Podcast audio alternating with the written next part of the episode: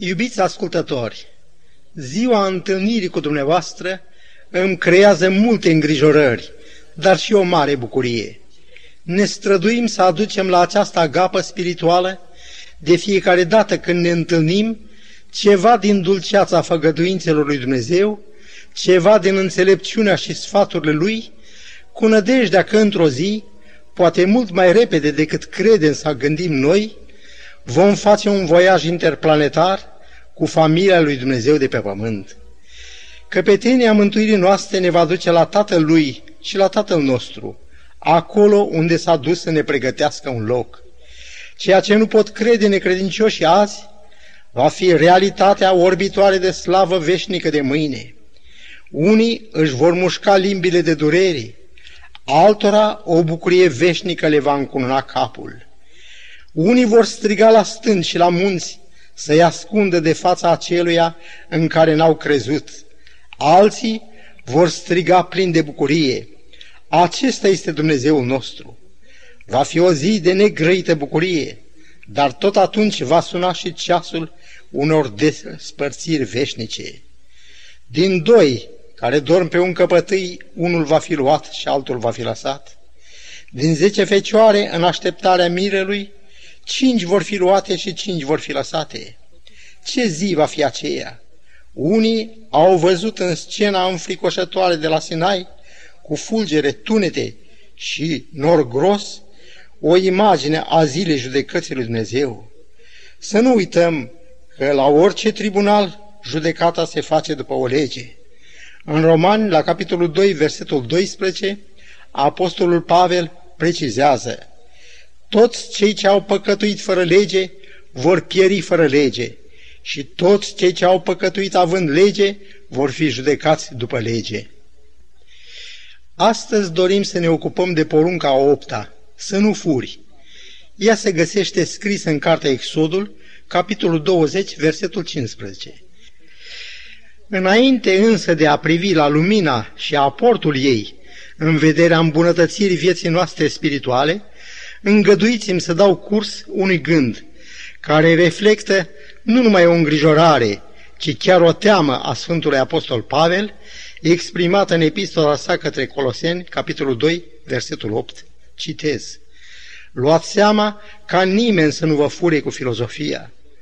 Așa de pildă, porunca să nu furi e așa de limpede formulată. A nu fura însemnează a nu te face stăpân pe ceea ce nu este al tău. Un băiat sau poate o fată ia bani din geanta mamei. Dacă cineva ar spune: nu e frumos ce faci, răspunsul lui sau al ei ar fi: ce? Iau de la mama. Dar de ce nu iei ca să te vadă mama? Alții își însușesc lucruri de la întreprindere în care lucrează, dar pentru a-și adormi conștiința filozofează: întreprinderea este a noastră, eu sunt omul ei. Un alt exemplu. O furtună a înclinat un stâlp de lumină. Cineva se duce și deșurubează un bec. Un prieten caută să-l oprească pentru că fapta lui însemnează furt, dar el răspunde: nu e al nimănui, e al statului. Cât de primejdioasă este această filozofie! Un om fură de la un vecin. Ce faci? Îl întreabă chiar fiul lui. De la ăsta nu e păcat să furi, că și el a înșelat pe atâția. Dacă ar fi să luăm porunca a 7-a, unii o socotesc ca ceva ce leagă doar pe soți.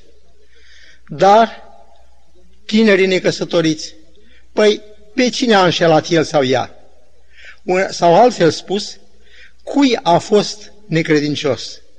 Da, dar Mântuitorul spune în predica de pe munte că oricine se uită la o femeie ca să o poftească, a și desfrânat cu ea în inima lui. Ei, astea sunt lucruri de detaliu. Cu ocazia studiului asupra acestei porunci, v-am vorbit raportând numai la un singur caz a anului 1984, peste 1 milion de adolescente care în pașii lor greșiți au rămas însărcinate.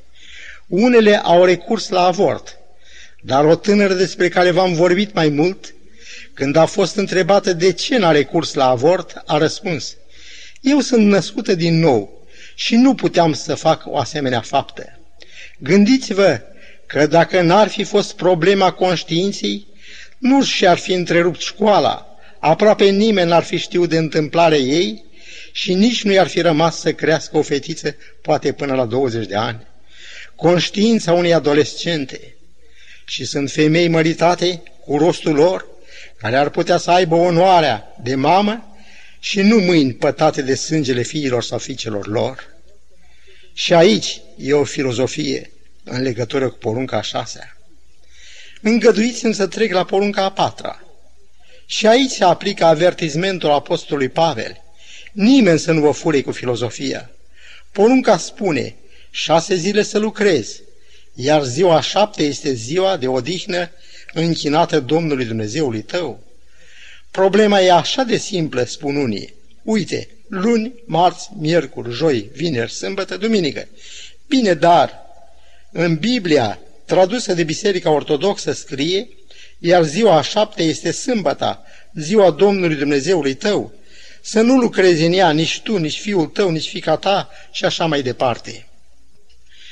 Noi împlinim porunca, zic unii. Lucrăm 6 zile și ne odihnim în a 7-a. Da, dar care este ziua a 7-a? În definitiv, n-are importanță ce zi ținem. E destul că ținem o zi din 7. Și apoi nu vedeți că marea majoritate a creștinilor țin duminica? La toate aceste argumente se poate răspunde cu declarația Domnului Hristos din Matei, capitolul 22, versetul 29. Vă rătăciți pentru că nu cunoașteți Scripturile. Dar să revenim la porunca să nu furi. Unii au spus că furtul este un infantilism. Mi-aduc aminte de o întâmplare petrecută cu mulți ani în urmă. Unul din copiii noștri venea spre mine așa de fericit, ca la vârsta aceea, în care se găsea o păsărică ce căuta zadarnic de la o gratie la alta un loc de scăpare. Pe moment am crezut că cineva îi făcuse un așa dar. În nevinovăția lui, copilul îmi arată o poartă deschisă. Era poarta casei unui vecin. A văzut acolo colivia, a intrat, a luat-o și venea așa de fericit spre casă. Am fost și mai uimit să văd cum în urma explicațiilor mele a plecat așa de ușor să ducă înapoi colivia. V-ați întrebat de ce delicvența juvenilă este în creștere? De ce în orașul Los Angeles se săvârșesc 60.000 de furturi și spargeri într-un singur an? Și aceasta într-un singur oraș. V-ați întrebat la cât se ridică numărul jaforurilor pe întreaga Americă? Ați știut că furturile din magazine se ridică la vreo 2 miliarde de dolari și că această pagubă e plătită în final de noi consumatorii? Unii părinți nu-și dau seama unde poate duce o tendință, o înclinare necorectată la timp.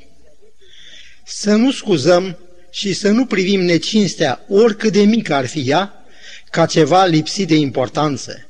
Există într-adevăr ispita de a avea mai multe jucării și satisfaceri de moment, dar o asemenea practică împământenită în deprinderile copilului, cu trecerea anilor, se rafinează și numai Dumnezeu știe unde poate duce un asemenea lucru. Sfântul Apostol Pavel avea atâta dreptate când spunea: fie-vă groază de rău și lipiți-vă tare de bine. Psalmul 111 spune: frica Domnului este începutul înțelepciunii. Toți cei ce o păzesc au o minte sănătoasă. Calea de redresare morală, de vindecare a relelor de care suferă omenirea, stă tocmai în sădirea temerii de Dumnezeu în inimile oamenilor. Vârsta cea mai potrivită pentru lucrarea aceasta este copilăria. Este totuși paradoxal că societatea noastră de azi, prin instituțiile ei de învățământ, are un avans sensibil față de cea de ieri. Totuși, carențele de care vorbim sunt mult mai multe acum și sunt în creștere față de ceea ce a fost numai cu decenii în urmă. Cauza este una singură: absența familiei de la niște datorii mari și sfinte.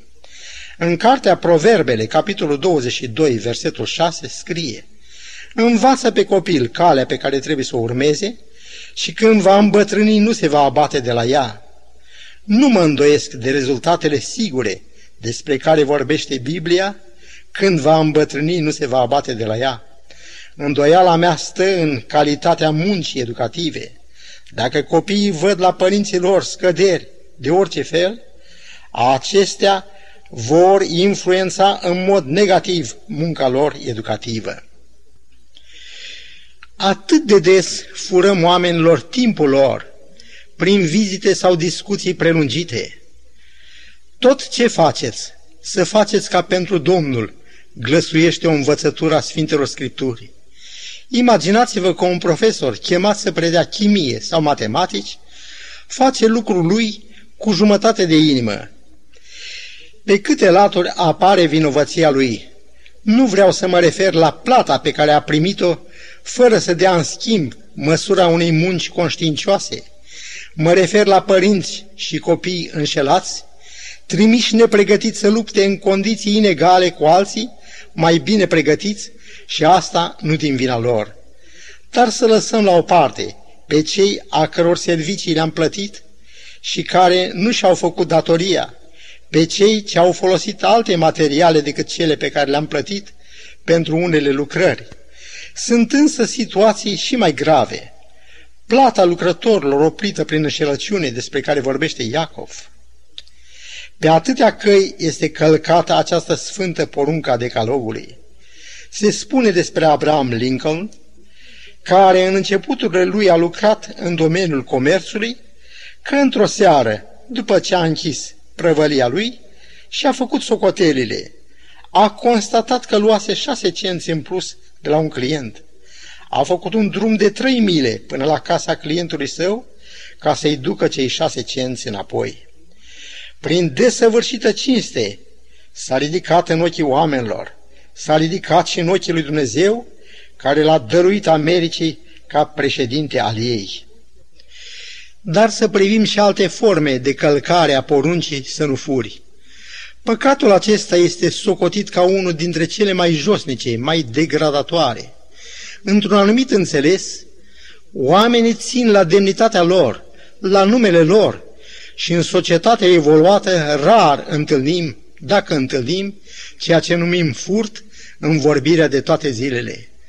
Dar Satana, care își rafinează și perfecționează continuu mijloacele de amăgire, îi aduce pe oameni în ispită pe alte căi. A fura din bunurile unui om este ceva monstruos, dezgustător, dar a atenta la creditul, la numele cel bun, la reputația unui om, asta cum se mai cheamă? Nu fur din bunurile lui, nu pot să mă murdăresc, dar îi jefuiesc demnitatea. Dr. Van Dyck spune: canibalismul se stinge la triburile sălbatice, dar continuă să supraviețuiască în țările civilizate. Devorarea personalității umane de colții ascuțiți ai bârfei este unul din păcatele savurate ale veacului. Atâția sau atâtea se strâng la această reuniune degradatoare, vinovată. Priviți atitudinea Sfântului Apostol Pavel în cazul alunecării cuiva, citez: cine cade în păcat și eu să nu ard? Călcările de lege ale unora a fript inima Marelui Apostol și l-a făcut pe Domnul să le poarte în trupul său însângerat pe cruce. Unde este dragostea care acoperă totul?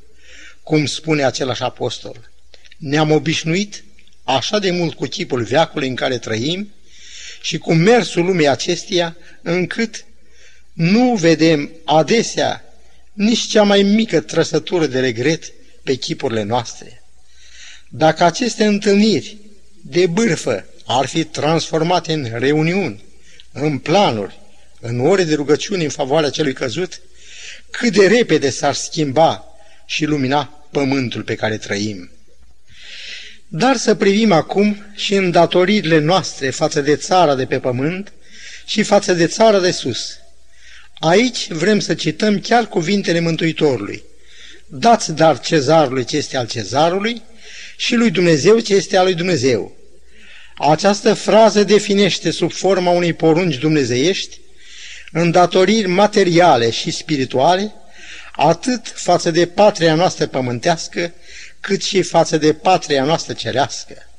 Sfântul Apostol Pavel spune în Roman 13, versetele 5 și 6, de aceea trebuie să fiți supuși nu de frica pedepsii, ci din îndemnul cugetului. Tot pentru aceasta să plătiți și birurile, căci dregătorii sunt niște slujitori ai lui Dumnezeu. Dar ce datorii avem față de patria cerească? De dragul ei, unii au vrut să locuiască în corturi ca să dovedească popoarelor înconjurătoare și secolelor ce aveau să urmeze credința lor în patria despre care Domnul Hristos a spus, mă duc să vă pregătesc un loc. Datorită păcatului s-a produs o prăpastie între cele două patrii, între patria cerească și între patria pământească. Pentru a uni iarăși cele din ceruri cu cele de pe pământ, Dumnezeu însuși a dat pe Fiul Său, care a plătit cu prețul vieții sale răscumpărarea omenirii din păcat. Așadar, rostul acestui sacrificiu este tocmai de a uni iarăși cerul cu pământul. Acesta este planul de mântuire. În vederea împlinirii lui, Dumnezeu a făcut cel dintâi sacrificiu. În Psalmul 50, el spune, strângeți-mi pe credincioșii mei care au făcut legământ cu mine prin jertfă. Dumnezeu poruncește acestor aleși ai lui să meargă în toată lumea ca să vestească acest măreț plan de mântuire. Apostolul Pavel spune în a doua Corinteni, capitolul 5, versetul 20, noi dar suntem trimiși în puternicița lui Hristos și ca și cum Dumnezeu ar îndemna prin noi, vă rugăm fierbinte în numele lui Hristos, împăcați-vă cu Dumnezeu. Acesta este motivul pentru care întreținem cu sacrificii postul acesta de radio. Dumnezeu a dat tot ce a avut mai scump pentru că a iubit lumea. Noi de asemenea suntem chemați să ne alăturăm vestirii planului pe care îl are Dumnezeu pentru a întemeia împărăția sa cu oamenii. A refuzat să ne integrăm în acest plan însemnează a jefui pe Dumnezeu de datoria sfântă pe care o avem de a contribui cu tot ce putem la realizarea Lui. Profetul Maleahi, după ce ne îndeamnă să aducem la casa viseriei toate darurile și jertfele noastre, adaugă, puneți-mă astfel la încercare, zice Domnul oștirilor, și veți vedea dacă nu voi deschide zăgazurile cerurilor și dacă nu voi turna peste voi belșug de binecuvântare. La capitolul datoriilor față de Dumnezeu, trebuie să includem și problema celor în nevoie. În cartea Deuteronomul, la capitolul 15, versetul 11, s-a scris, totdeauna vor fi săraci în țară, de aceea îți dau porunca aceasta, să-ți deschizi mâna față de sărac și față de cel lipsit din țara ta. Într-o zi, Domnul Hristos s-a dus să caute rod la un smochin, dar n-a găsit. Atunci a rostit aceste cuvinte, în veac să nu mai dea rod din tine. Și smochinul acela s-a uscat. Nu știu dacă am putea găsi o ilustrație mai potrivită pentru problema de care ne ocupăm. Dumnezeu a dat oamenilor putința de a aduce roade, ca și acel smochin. Numai Dumnezeu, care privește de la înălțimea cerului, știe câți oameni în nevoie, asemenea Domnului Hristos, caută la smochin fără de rod din această lume, alinare nevoilor lor. Într-o zi a venit la Domnul un om care a îngenunchiat înaintea lui și l-a întrebat, ce bine să fac ca să am viața veșnică? Domnul i-a răspuns, binele este unul singur, dar dacă vrei să intri în viață, păzește poruncile. Tânărul i-a răspuns, toate aceste porunci le-am păzit cu grijă din tinerețea mea. Domnul, spune Evanghelia după Marcu, s-a uitat țintă la el, l-a iubit și i-a zis, îți mai lipsește un lucru. Ce lucru îi lipsea? Facere de bine. Pentru a ne arăta ce însemnează acest singur lucru, Mântuitorul ne vorbește despre judecata finală. În Matei, capitolul 25, citim: Apoi va zice celor de la stânga lui: Duceți-vă de la mine, blestemaților, în focul cel veșnic, căci am fost flămând și nu mi-ați dat să mănânc, mi-a fost sete și nu mi-ați dat să beau, am fost străin și nu m-ați primit, am fost bolnav și n-ați venit să mă vedeți. Faptul că Domnul condamnă e o dovadă că sunt vinovați. Dumnezeu a pus în mâinile lor, în mintea lor, anumite daruri ca să poată să ajute pe alții.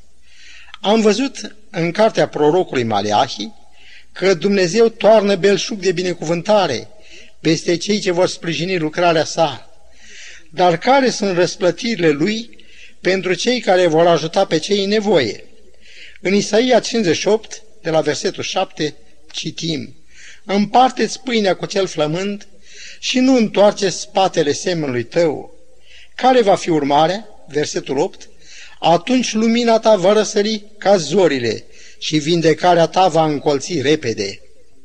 Versetul 11: Domnul te va călăuzi neîncetat, îți va sătura sufletul chiar în locuri fără apă și va da din nou putere mădularilor tale.